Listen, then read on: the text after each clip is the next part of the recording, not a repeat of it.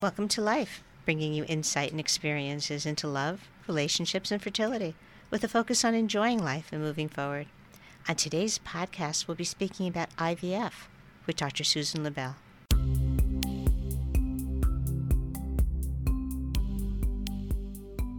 Welcome to Life, love, insight, fertility, experiences.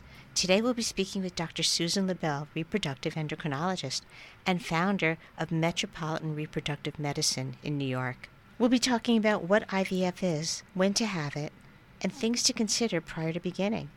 Dr. Lobel trained at Princeton and Harvard. She had the opportunity to work in both large institutions and small, ultimately deciding to open her own private office, allowing her to provide a very personal experience to her patients. I learned of her practice from my patients and knowing how unique a private office is compelled me to reach out. Dr. Lobel, thank you so much for being here today.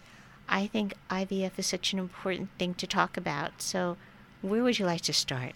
Well, first of all, thank you very much for having me.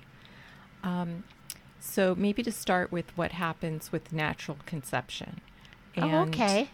That um, natural conception is not as efficient as most people think. That if you have a perfectly fertile couple and they have intercourse at the right time of the month, the chances of conceiving are only 20%. People do not realize that. They don't understand that statistic. On a given month, right. the chances are 20%. percent mm-hmm. Most people who will conceive on their own will do so within six months. What happens to happen is that after a woman gets her period, the brain produces a hormone called follicle stimulating hormone, which we abbreviate as FSH, and that stimulates the ovary to mature an egg, which develops in a little cyst that we call a follicle. And after about two weeks, the brain sends out another hormone that triggers ovulation. And the egg, which is a microscopic one cell, needs to be picked up by the fallopian tube. Sperm needs to swim up from the vagina through the cervix through the uterus into the tube, fertilize the egg. The egg has to start growing and dividing. Then, after about two or three days, travel down into the uterus, and after another couple days, implant in the lining, which needs to be receptive. So, there's a lot of steps involved. There's a lot of steps, and I agree with you that most people don't know all the steps, and a lot of people don't need to know all the steps. It's those that have to one out of six couples has difficulty conceiving. Yes. So if you know six people and you want to be supportive to your friends or family members, it's good to educate yourself. I agree. I tell people that on a regular basis when they say that they don't know anybody. I, I use that statistic actually because it's an important one for people to realize and you know be able to share information or maybe even understanding of what what it takes to have a baby over 40 years ago now, in mm-hmm. vitro fertilization was developed, which has really revolutionized the way physicians can help couples conceive. Mm-hmm. And with in vitro fertilization, what we do is we um, teach the woman to take injections of follicle stimulating hormone. So instead of one egg developing, multiple eggs will develop.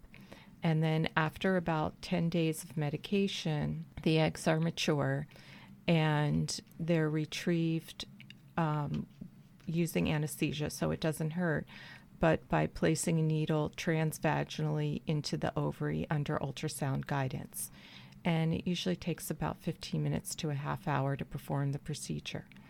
Then, um, in the laboratory, the eggs and sperm are combined and with traditional IVF, they're allowed to grow and the embryos to develop, and not every egg will fertilize, and not every embryo will be a healthy embryo, but that's part of the selective process to make a healthy baby. That retrieval number is so important to so many women because they get nervous. I only retrieved five eggs or five follicles, or we retrieved 20 and we only have a couple left that are actually viable.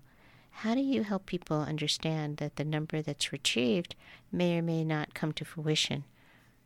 Well, the um, the number of eggs retrieved is dependent on several factors. One is the the number of follicles that a woman has. um, as a woman ages, the number of baseline follicles decreases.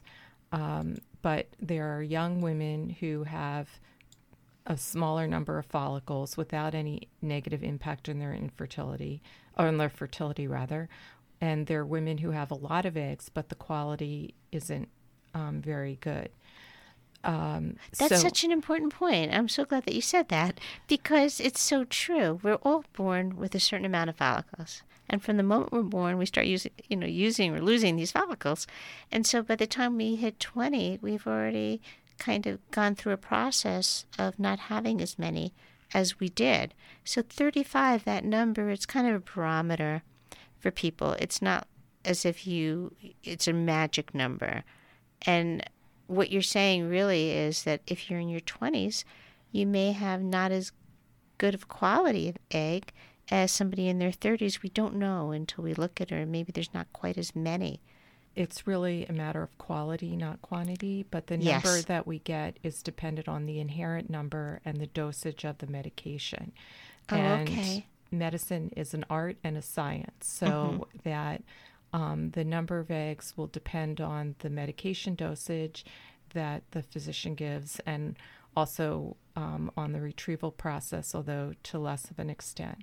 Um, but there are people who only have a few eggs that are good quality, and people can get a lot of eggs. Um, so it's not something to get too hung up on.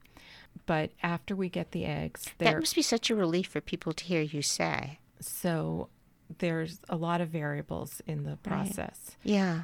And so after the eggs are retrieved, um, then they're handed off to the embryologist, and the eggs and sperm are combined in the laboratory, allowed to grow for three to five days. And then with traditional IVF, we put back um, one or a few, depending on the quality and the patient's age, embryos. And that's done um, with a small catheter transvaginally.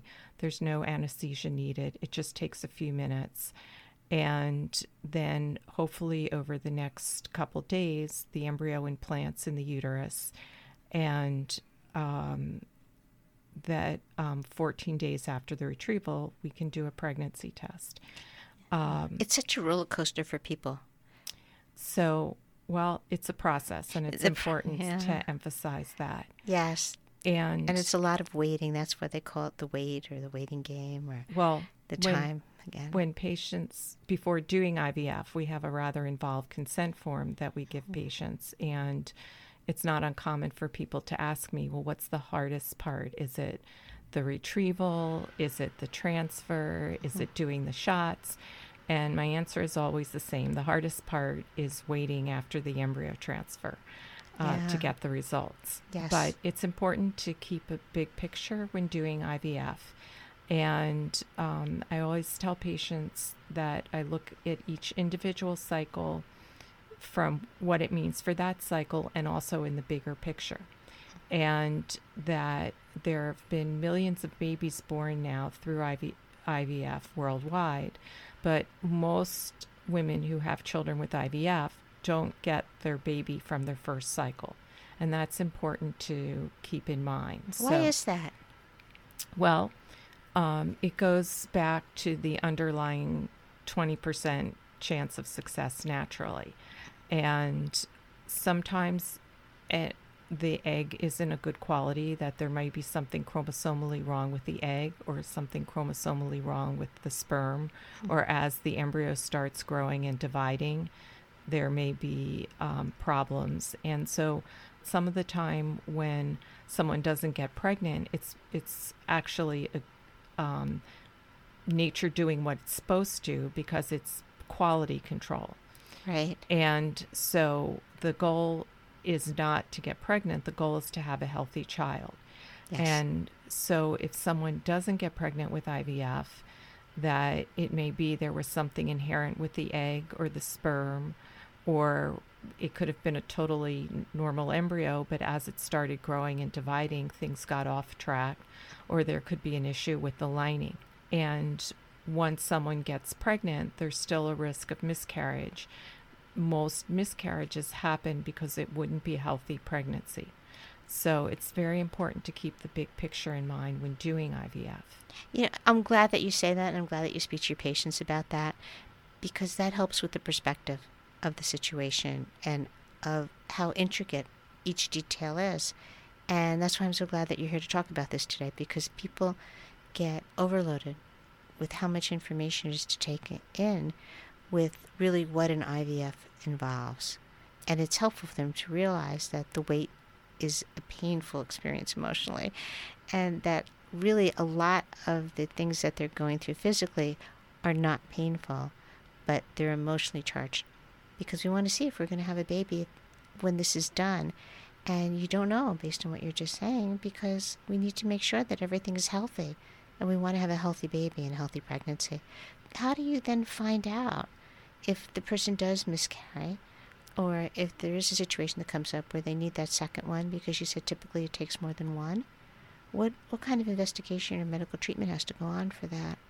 Well, it depends on the situation. So, Oh. um, and more recently, um, we've had a lot of advancements in freezing embryos, Right. and it's becoming do- very popular. and um, a lot of programs have switched to doing mostly frozen cycles, um, and that has advantages and disadvantages. There's the advantage of the body can um, recover from the stimulation for the retrieval, and um, it affords the opportunity in certain circumstances to test the embryos chromosomally, although that may or may not be necessary. Um, and even when the chromosomes are normal, the implantation rate is generally about 60%, so that's not the whole story. Um, most people will get pregnant, um, but it's it's a matter of timing. And so, if someone does a cycle, a transfer, and doesn't get pregnant, we look back on it. Most of the time, we don't know the reason why, and we try Mhm. again, and they get pregnant. So you know, it depends on the circumstances. That some situations are more favorable than others, but there are times where I go into a cycle and I'm prepare the patient that this probably isn't going to work the first time and it does work Mhm. and vice versa there are times where you think this is going to be an easy cycle and it it um, takes more but um, with persistence most people will get there Yeah, so what is somebody supposed to look for, ask about before they start IVF? Well, most people um, who present for fertility treatment will not need to do IVF. When someone presents for fertility treatment, that uh, for someone presents with infertility, we first do an evaluation and um, we evaluate the woman's eggs, whether her fallopian tubes are open, um, her uterus, and the sperm. And um, more than half the time, when a couple has difficulty conceiving, it's all or in part related to sperm factors. And Really? so, um, and about 20% of the time, when a couple has difficulty conceiving, we don't know what the reason is. Yeah. It's important because there's been so much new research related to the male factor and that hasn't been available before. So it's important for people to realize that we need both to be able to work together to fertilize the embryo so that there is a healthy baby. Well, IVF has really revolutionized the male aspect of fertility because um, a little over 10 years after IVF was started, um, a technique called ICSI, intracytoplasmic sperm injection, was developed. And in that situation where there's a decrease in the sperm parameters, the embryologist can take a sperm and place it directly into the egg. And this has enabled men with very low sperm counts or even no sperm in the ejaculate, where the urologist can go in and remove sperm from the testicle, which normally wouldn't be able to fertilize an egg on its own because it hasn't undergone the proper processing, um, enable fertilization It's amazing. but it's a catch 22 situation. So, on the one hand, if there's a problem with the sperm, you can go to IVF and do IVF, Would but that be a first step? it depends on the female aspect Mm-hmm. of things. So, um, you know, if you have a young couple and the it's important to have the husband evaluated because there can be conditions, hormonal or structural, that can be addressed by a urologist and enable the couple to conceive on their own um, and not go through IVF. On the other hand, if you have a situation where the woman has um, reasons of her own to make it difficult to conceive, then there's little benefit to the husband undergoing treatment, and you're best off going straight to IVF. So, so the first thing is to do an evaluation, and sometimes, you know, again, if the husband has a very low sperm count and it's not readily treatable, um, the couple will probably be best off going straight to IVF. Um, on the other hand, if there's a moderate decrease in the husband's sperm count, um, then it's often advisable to try inseminations where the sperm is processed and put inside the uterus right at the time of ovulation. And per cycle, the chance is lower than with IVF, but it's much less expensive and much less invasive. So, most of the time, it's worth trying that before going to IVF. Right, and that is a huge concern of a lot of people. The financial aspect and also the physical aspect of of the whole treatment process when you go through infertility and you don't get pregnant right away. Infertility treatments. Right.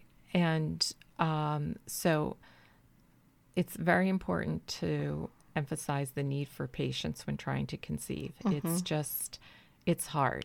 Um, But um, so the first thing most patients need to do is readjust their time frame, which is easier said than done. But- Absolutely. but if you to have as one of my patients says he he wants to manage his expectations so you know most people who come into my office wanted to be pregnant six months ago or a year ago and then to say like okay well it may be another six months to a year but and then um, sometimes people are told, you know, let's take a month off. Let's give your body a break. What do you recommend people do when you've suggested that they take a little bit of a break to give their body a, a time to rest after these treatments? Well, the body is very resilient. It's not so much that the body needs a break, but that if the ovaries have been stimulated, the the follicles need to um, to re, to decompress and to return to normal size. Um, and so, um, but there's a break from treatment, which is very different from a break from trying. So there may be a cycle where we do medication and then the ovaries need to get back down to normal size, but it's been well documented that there's an increased chance of natural conception in those so called off months. So, um, and psychologically, sometimes people need a break. That I once had a patient who had two tubal pregnancies and her husband wanted to keep going and she needed a break so i wrote her prescription for a trip to italy and her, her husband was very good at filling the prescription and then she came back and did ivf and got pregnant but That's fabulous. Sometimes we um, need that break. But you and I had also chatted before, and you had said that sometimes it's it's also good for a patient to go for a second opinion. It, yeah, so that there's a progression. I think the analogy is somewhat like doing IVF is a little bit like doing a cesarean section. That sometimes people just want to have a scheduled C-section. They know when they're going to deliver. You do this, the C-section, the baby's out, and not have to, you know, wait for the baby for, to go into labor or to try a vaginal delivery. Um, but in general, that the recovery from a vaginal delivery is much easier than from a C-section, and there's certain risks from a C-section. So there's certain times where it makes sense to go straight to C-section, but if you try to go for a vaginal delivery and end up needing a C-section, most of the time it was still worthwhile giving it a try. So it's like that with other treatments. I mean, fortunately, in this day and age, there's IVF, which has an overall very high success rate, but you want to try other things first, and um, and that um, it can be very hard to predict what's going to work for an individual couple. And if you take three couples with the same history, the only thing you can predict with certainty is they'll have three different outcomes. Right. And um, and in an individual patient, I have patients who have one child with insemination, two with IVF, one naturally, and so. Um, but um, you know, in general, it's worthwhile to try less invasive procedures before mm-hmm. going to IVF.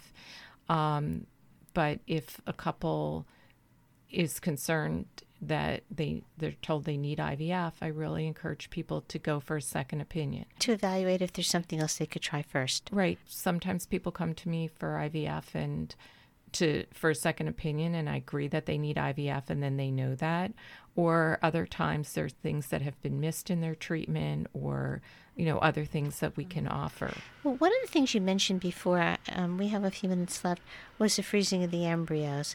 But there's been a lot of of um, activity and action and centers for freezing eggs. So a lot of younger women are going in and freezing their eggs and a lot of people in general are doing that. Is there anything about that that you'd like to comment on? Well freezing eggs is, is basically the stimulation of the eggs and then freezing them. So similar to what you were talking about before when we first started chatting, that right. you have to stimulate. Right. So it's basically the 1st mm-hmm. part of an IVF cycle. Right.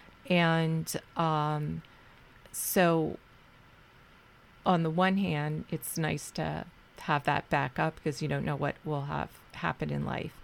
But um, and there's a lot of marketing pressure now to get women to freeze their eggs and yes. um, but um, you know it's sort of the, on the one hand to say okay well if you freeze your eggs at 21 they're going to be better quality than 31 but most people don't need that and there's the cost and uh, it's not been that long that we've been doing it successfully so we don't know if there's a factor with time and things. So, and also the expense. So, you know, it's generally not till a woman starts getting to her 30s that we generally consider freezing eggs, unless, of course, she has cancer or some other medical condition um, right. or a family history of premature aging of the mm-hmm. ovaries.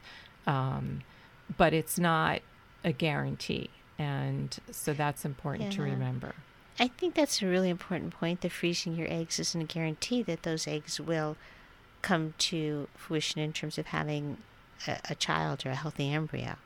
And IVF because people are using it as a safety net. A lot of the single women that I, I work with or that I've met through the years, once they hit like 30 something, they go to freeze their eggs, thinking that that's almost like an insurance policy for them. But people get life insurance at 30 and um, and if it's reassuring to them they're probably not going to use it but if they have it and it gives them mm. peace of mind then it then it's worthwhile doing. Okay. Um, you know just as IVF in general isn't guaranteed it's it's not a guarantee. So um, it's something people can consider but it's not for everyone. And um, that if someone's considering doing egg freezing, they may want to go for an evaluation. And if they have good ovarian reserve, say, okay, I can wait a couple years, you know, versus not. Um, yeah, I mean, it it's it makes sense, and it's something that's important to consider, especially if you want a family to go for that test and go for the screening to see what the ovarian reserve is, and to see if egg freezing is a really good viable option for you, if you're not ready at that point in time. So I know some people in their 20s are doing that. Some people are told to go right to IVF at young ages. So I'm so glad that you're able to explain it because there's so many pieces to this puzzle that I think it was very helpful to have it clarified today and to understand like mind body connection and how we have to stimulate and that it is an art in terms of the physician that you're going to uh, in developing and defining what your treatment plan should be. Well, we're very fortunate to live in the times that we do. One other thing to mention is the use of IVF for genetic diseases and genetic testing. And so that, um, you know, couples that are carriers for cystic fibrosis um, can now do IVF, and we can test the freeze the embryos and um, test them, and then just put back embryos that aren't um, affected by the disease. And that's really a wonderful advancement that we've had. And um, as more and more genetic testing is coming out for different cancers and things, I think it's something we'll be doing more of. Sometimes there's a protocol where everybody should test, and sometimes there's not. Do you think that everybody should have all of their embryos tested, or do you think it's really case by case? Well, basis? there's there's screening for chromosomal abnormalities, okay, and um, in younger women, most embryos are going to be normal, Mhm. so it's a cost-effective um, Right. a- assessment. Versus in women over forty, most embryos are going to be abnormal, so yes, um, it, it's more effective to to do it that way, and that's different from screening for special for certain diseases. yes, So, it's an important distinction to make. Because people will go and they'll hear this, and then there's so much information from the doctor at once that they'll go home and they'll Google everything. And then when you Google it, it becomes very overwhelming, and you read all kinds of different things. so uh, the internet is great, but it really has to be taken with um, caution. And Mhm. unfortunately, while there's a tremendous amount of good information there, there's a tremendous tremendous amount of misinformation. And I would caution people to go to websites from institutions like American Society for Reproductive Medicine Yes. um, when getting information. Yeah, I would absolutely underscore that, that we want to go to reputable sites. So, thank you so much for coming on today. It's such a pleasure to meet somebody who practices the way you do because it's so unusual to find somebody who has an office that is a private office where people could just go in and speak to the doctor and have that unique attention. Um, if somebody wants to get a hold of you, how would they do that? Uh, they can call our office, and it's Metropolitan Reproductive Medicine. And we have a website, and our phone number is 212 580 2252. Thank you so much. And if anybody has any questions or comments, please feel free to reach out to me at lauriemetz.net.